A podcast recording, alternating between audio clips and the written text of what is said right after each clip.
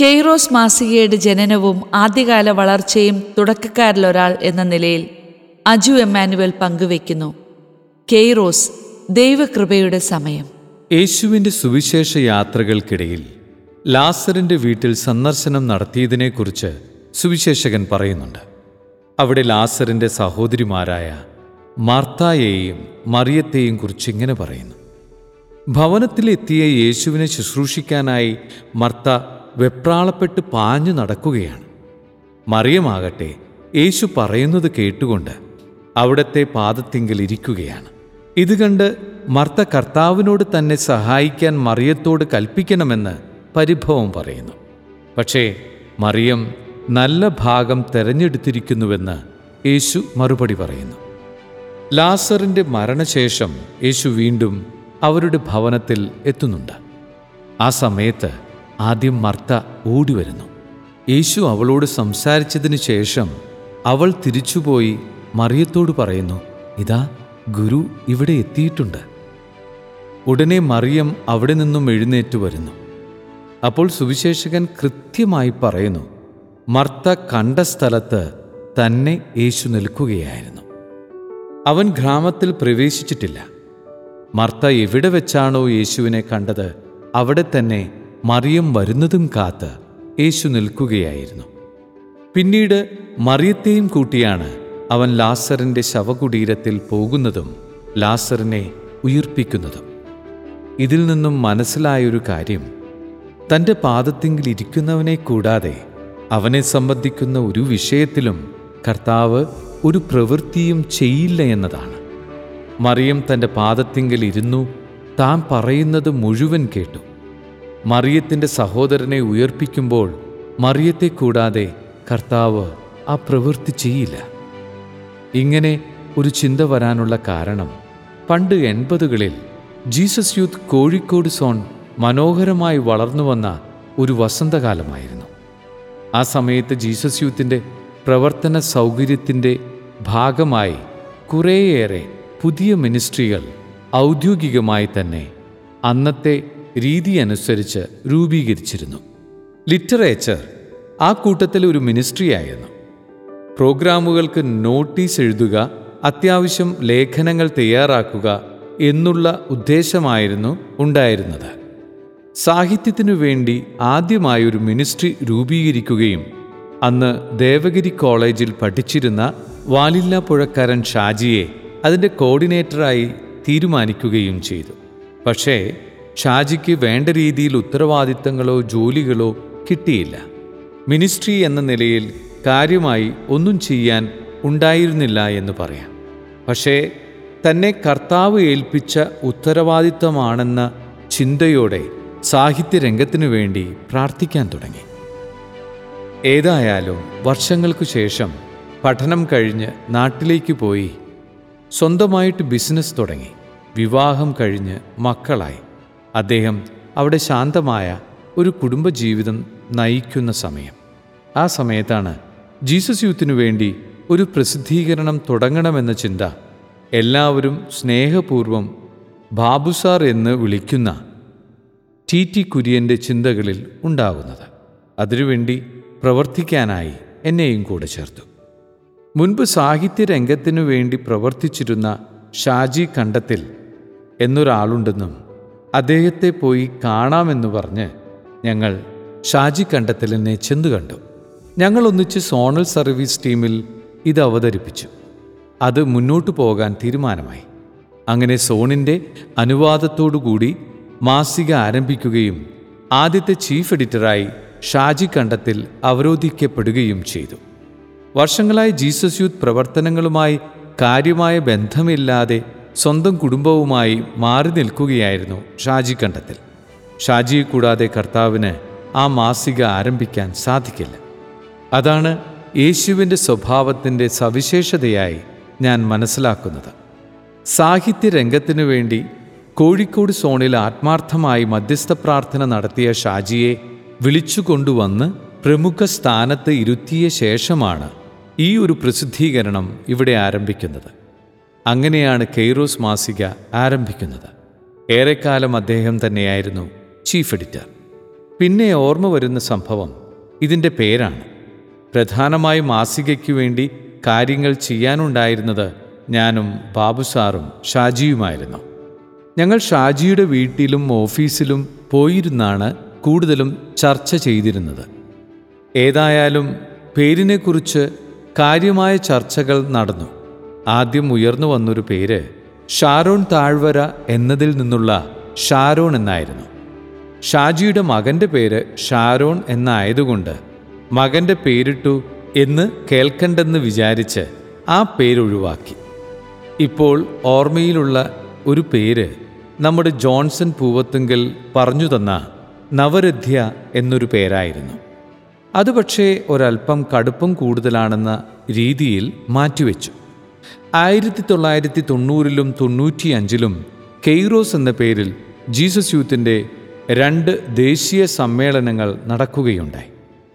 ഈ ഒരു പശ്ചാത്തലത്തിൽ ശ്രീ ബെന്നി പുന്നന്തറയാണ് കൈറോസ് എന്ന പേര് നിർദ്ദേശിച്ചത്.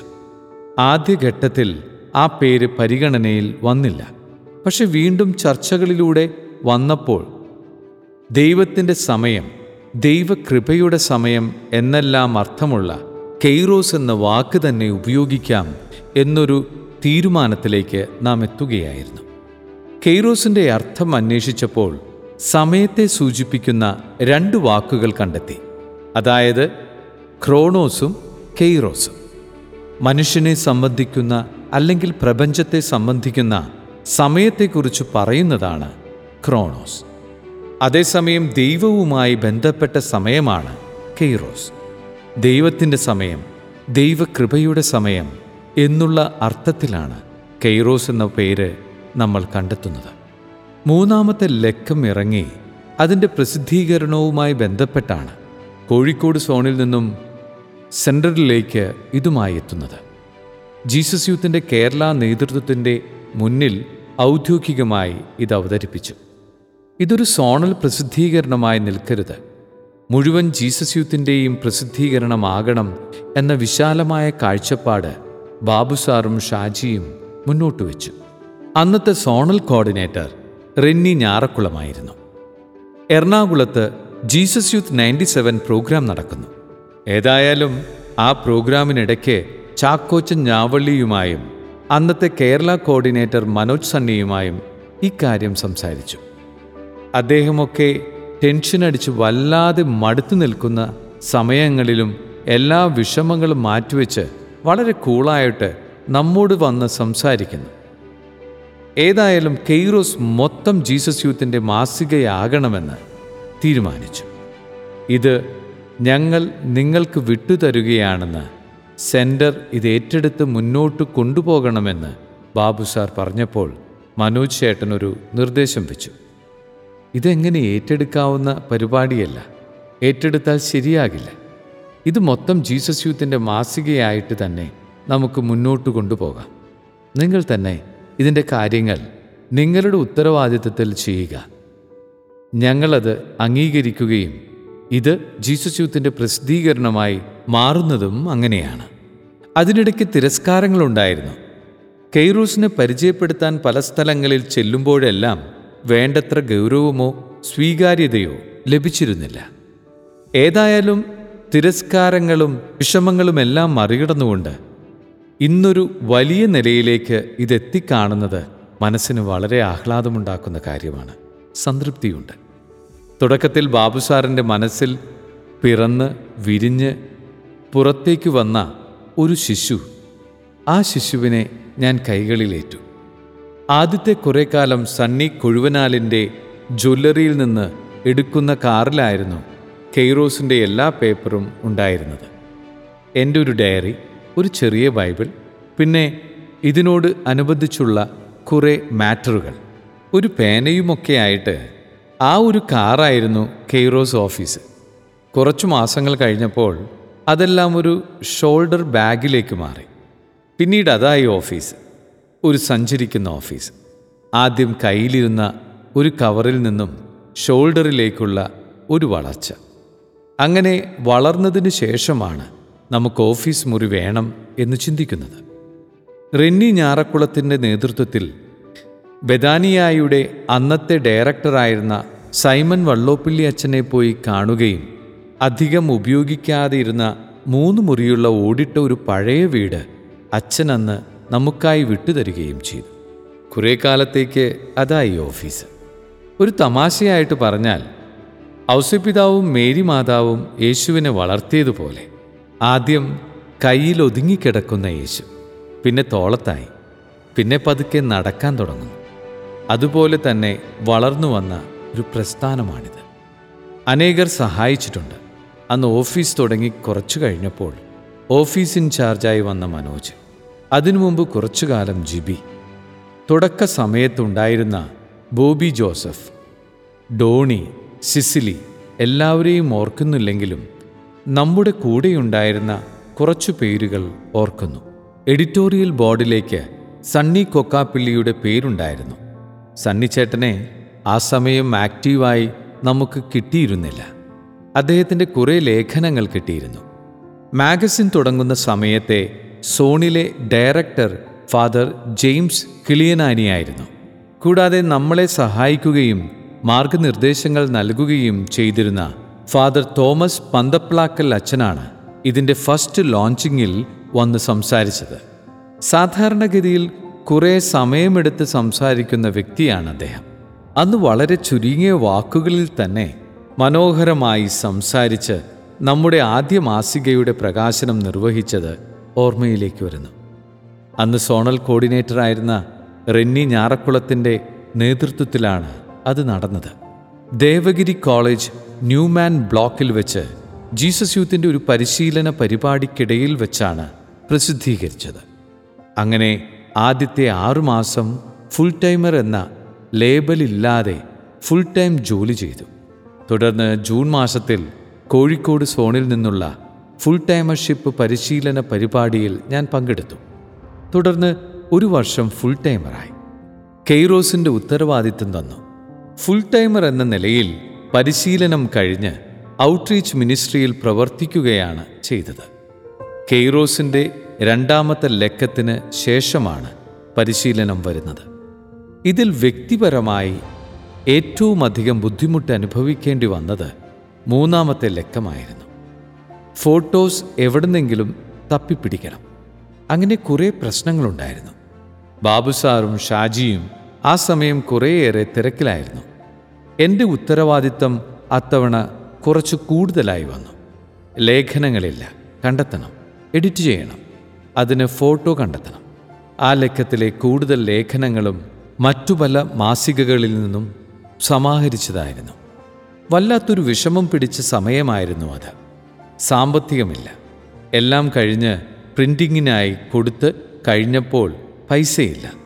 അന്ന് സോണിൻ്റെ ഫിനാൻസ് കോർഡിനേറ്ററായിരുന്ന തടത്തിൽ സണ്ണിച്ചേട്ടൻ്റെ സഹായം തേടി. തലയാടൊരു വീട്ടിലെ ചേട്ടൻ്റെ അഡ്രസ്സ് തന്നിട്ട് സണ്ണിച്ചേട്ടൻ പറഞ്ഞു, അദ്ദേഹം കരിസ്മാറ്റിക്കാണ്, വീട്ടിൽ ചെന്നു കഴിഞ്ഞാൽ കുറച്ച് പൈസ തരും, പോയി വാങ്ങിക്കുകയെന്ന്. അന്ന് രാവിലെ മുതൽ ഓടി ശരിക്കും മടുത്തിരുന്നു. ഏതായാലും ആ വീട്ടിൽ ചെന്ന് കുറച്ചു നേരം കാത്തിരുന്നു. അദ്ദേഹം പൈസ തന്നു. തിരിച്ചു വന്നപ്പോഴേക്കും ഞാൻ ആകെ തളർന്ന അവസ്ഥയിലായിരുന്നു. കുറച്ച് നടന്നു വേണം റോഡിലേക്കെത്താൻ. ഞാൻ അവിടെ എത്തിയപ്പോഴേക്കും ഒരു ബസ് വന്നു. കയറി കഴിഞ്ഞപ്പോഴേക്കും നിൽക്കാനുള്ള ആരോഗ്യമുണ്ടായിരുന്നില്ല. നോക്കിയപ്പോൾ പിന്നിലായി ഒരു സീറ്റ് ഒഴിവുണ്ട്.